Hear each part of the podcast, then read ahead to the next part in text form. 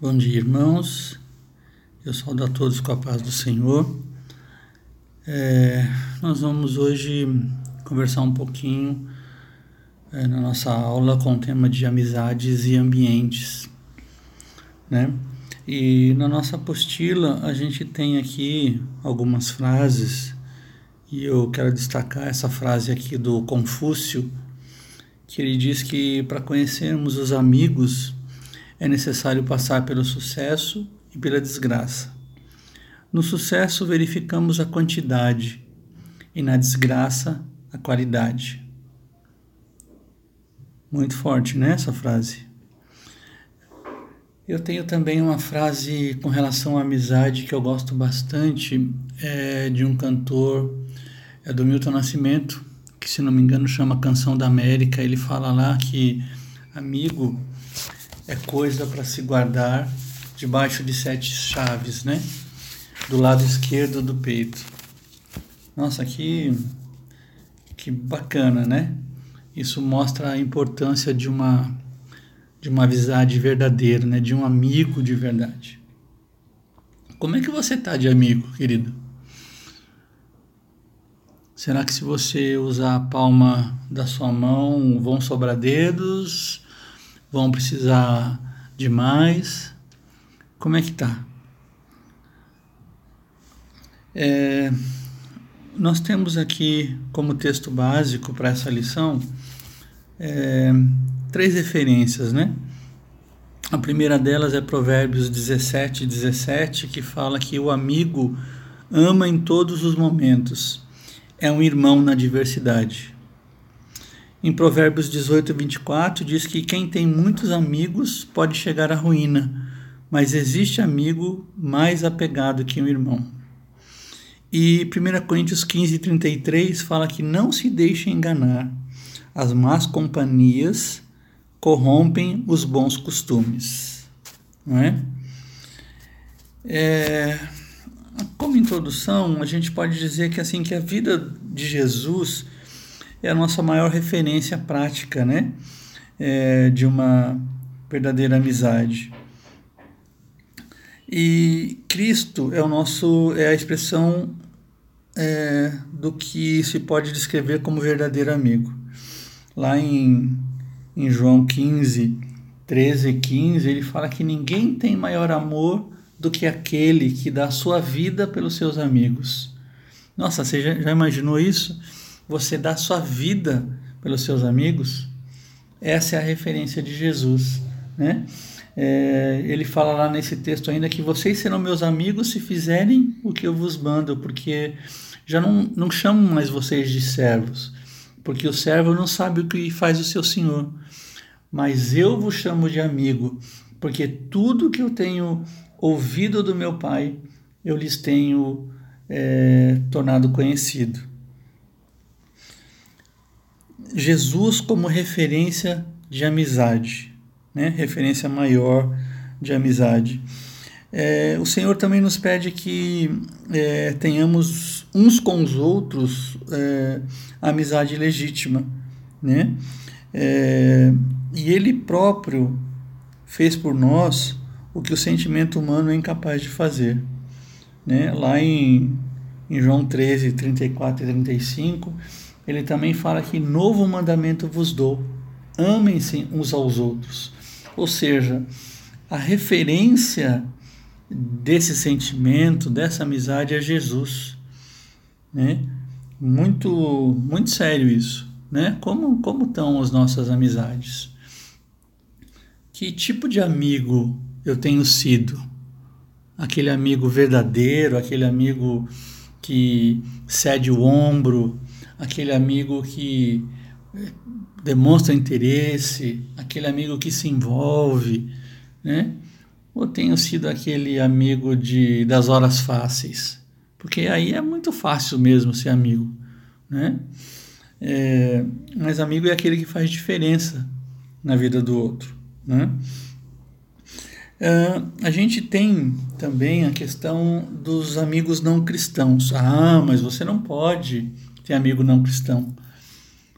A palavra de Deus mesmo lá em, em João 17,15, o que que fala? Ela diz lá que não peço que os tires do mundo, mas que os livre do mal. Né? A Bíblia não proíbe é, a gente de maneira alguma ter amizade com, com uma outra pessoa que não seja cristã. É, aliás, é muito importante, ao contrário de proibir, é muito importante que tenhamos, é, sim, amizade com outras pessoas, né? Porque através da nossa amizade a gente pode estar tá influenciando, né? Através do, do nosso, é, da nossa maneira de ser, da maneira com que é, o nosso amigo nos enxerga, vivendo e resolvendo questões e, e passando por situações, é, é que vai servir para ele de testemunho, né? É, e a forma, a forma com que nós amamos os nossos amigos não cristãos pode ser, sem dúvida nenhuma, um grande testemunho. Né? Que outra maneira melhor existe de revelar o amor de Jesus senão é, no amor aos amigos. Né? A amizade ela pode ser muito mais forte do que uma pregação.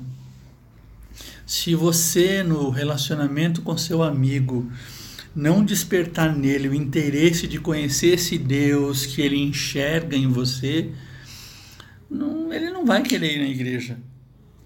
Porque ele não vai ter sentido é, diferença nenhuma. É, diferença nenhuma. É, para poder se interessar por esse Deus que você fala tanto para ele. Não é verdade? Mas a palavra de Deus também nos orienta a, a fazermos uma, uma análise das nossas amizades, né? porque às vezes nós podemos ter amizades que são que possuem uma influência negativa é, na nossa vida, né? E nós precisamos ficar atentos a isso. É, é, até aqui nesse estudo cita aquele texto de 1 Coríntios 5, de 9 a 11, que fala que já lhes disse por carta que vocês não devem associar-se com pessoas imorais. Com isso, não, não me refiro aos imorais deste mundo, nem aos alvarentos, aos ladrões ou aos idólatras. Se assim fosse, vocês precisariam sair deste mundo.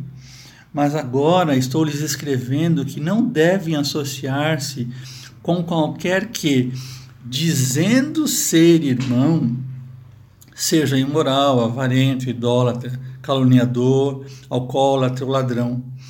Com tais pessoas, vocês não devem comer. Na realidade, é, a palavra de Deus aqui está dizendo assim que, que no mundo a gente vai encontrar pessoas com essas características, mas ele está dizendo para você tomar cuidado quando esta pessoa se diz seu irmão, ou seja, alguém que conhece a verdade, né, é, tem esses, esses hábitos ou essas enfermidades que podem te contaminar. É neste, nestes casos que a gente deve se afastar. É isso que diz a palavra de Deus. E o que, que a gente pode falar sobre socialização e ambientes? Na realidade, os estudiosos modernos da área de educação, eles costumavam nos lembrar que tanto a formação do nosso caráter quanto aquela da nossa personalidade ocorrem por meio da socialização. Eles ensinam que uma pessoa aprende atitudes, emoções e valores sendo socializada em uma cultura. Porém, muito antes dos estudiosos, a Bíblia já ensinava que a aprendizagem se dá por meio de contato e convivência com os outros. Né? Dá uma olhadinha lá naquele texto de Deuteronômio 6, 7, que ele fala lá que ensina-os com persistência a seus filhos Converse sobre elas quando estiver sentado em casa, quando estiver andando pelo caminho, quando se deitar e quando se levantar. O que, é que ele está dizendo aqui? Ele está dizendo que é, é andando pelo caminho que a gente constrói alguma coisa, que a gente constrói um relacionamento, que a gente passa valores, que a gente mostra quem realmente nós somos. né? é no dia a dia, são nas pequenas coisas, são numa caminhada é, normal, num evento cotidiano que a gente vai mostrar ali as nossas atitudes e é, os nossos valores. Nós precisamos lembrar que nós queremos ser assim independentes, mas na realidade nós ajustamos muitas vezes o nosso comportamento é, àqueles com quem convivemos, né? E aí nós temos que lembrar que nós vivemos numa sociedade degenerada, né? E a degeneração moral dessa sociedade, ela tem se acelerado grandemente nas últimas décadas. E por duas causas básicas, né? O aumento do poder aquisitivo e o crescente impacto das mídias sociais que fica te dizendo o tempo todo como é que você deve andar, como é que você deve agir, o que, que você deve vestir, que carro você tem que comprar, para onde você tem que viajar. E isso tudo é, pode nos, nos influenciar muito. Aí a gente tem que voltar aos nossos olhos novamente para a palavra de Deus e lá para Romanos é, 12, 2, que fala que não se amodem ao padrão deste mundo, mas transformem-se pela renovação da sua mente, para que sejam capazes de experimentar e comprovar a boa, agradável e perfeita vontade de Deus. Vamos lá para 1 Pedro 1,14, que diz: Como filhos obedientes, não se deixem amoldar pelos maus desejos de outrora, quando viviam na ignorância. Precisamos ficar atentos a essas coisas, né, irmãos, para não nos deixarmos contaminar. Mas nós temos também aqueles amigos da onça, né? É, ou seja, aqueles que tramam o nosso mal, que querem nos fazer mal, vestidos de amigos, né? E tem um texto lá de Provérbios 6, de 16 a 19, que depois os irmãos podem ler, que menciona lá é, algumas, algumas qualidades desses amigos da onça, né? E que fala que Deus é, se aborrece com, com eles. Né? Lá fala de olhos orgulhosos, de língua mentirosa, de mãos que ferem o inocente, de mente que trama perversidade, de pés que correm para fazer o mal e de lábios que proferem o falso testemunho. Isso tudo Deus é, Deus detesta mesmo, mas existe ainda uma sétima que ele abomina, que é a pessoa que provoca brigas na igreja e na família né? É, o que semeia contenda entre os irmãos, o que desune a família de Deus e mesmo na sua família física, né? É, porque eles causam um embate um contra o outro e colocam, como a gente fala, é, colocam aí mais força, mais lenha no fogo para que eles querem ver mesmo a casa pegando fogo. Essas pessoas precisam precisam ser é, seriamente combatidas na igreja. Precisamos tomar cuidado com essas pessoas. Mas o que dizer da, do amigo verdadeiro? Né? É, algumas dicas para a gente é, tomar cuidado. Acho que a primeira delas é seja honesto. Reconheça que você tem a possibilidade de cair. Né? Então procure é, Toma cuidado com as suas escolhas de amizade, com seus ambientes que você frequenta, para que você não, não caia. É, examine sua vida espiritual. De repente você tem algum pecado, alguma área da sua vida que seja uma fraqueza sua. Toma cuidado. É, desenvolva convicções espirituais. Lembra lá do texto de Filipenses 4, 8, 9 Finalmente, irmãos, tudo que for verdadeiro, tudo que for nobre, tudo que for correto, tudo que for puro, tudo que for amável, tudo que for de boa fama, se houver algo de excelente ou digno de louvor, pensem nessas coisas.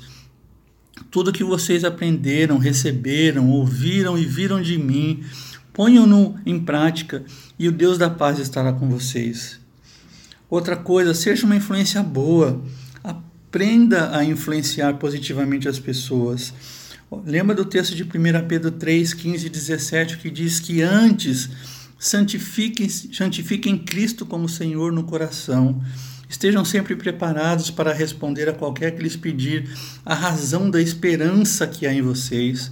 Contudo, façam isso com mansidão e respeito, conservando boa consciência, de forma que os que falam maldosamente é, contra o bom procedimento de vocês, porque estão em Cristo, fiquem envergonhados de suas calúnias.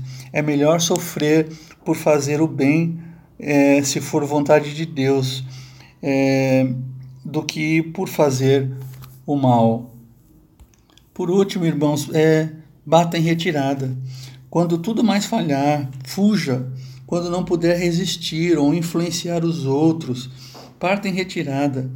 É, se você percebeu que está difícil, que você é, não vai resistir, fuja, saia, vá embora. A palavra de Deus em Provérbios 4, 14 e 15, ele fala que não entres na vereda dos perversos, nem sigas pelo caminho dos maus. Evita-o, não passes por ele, desvia-te e passa ao largo.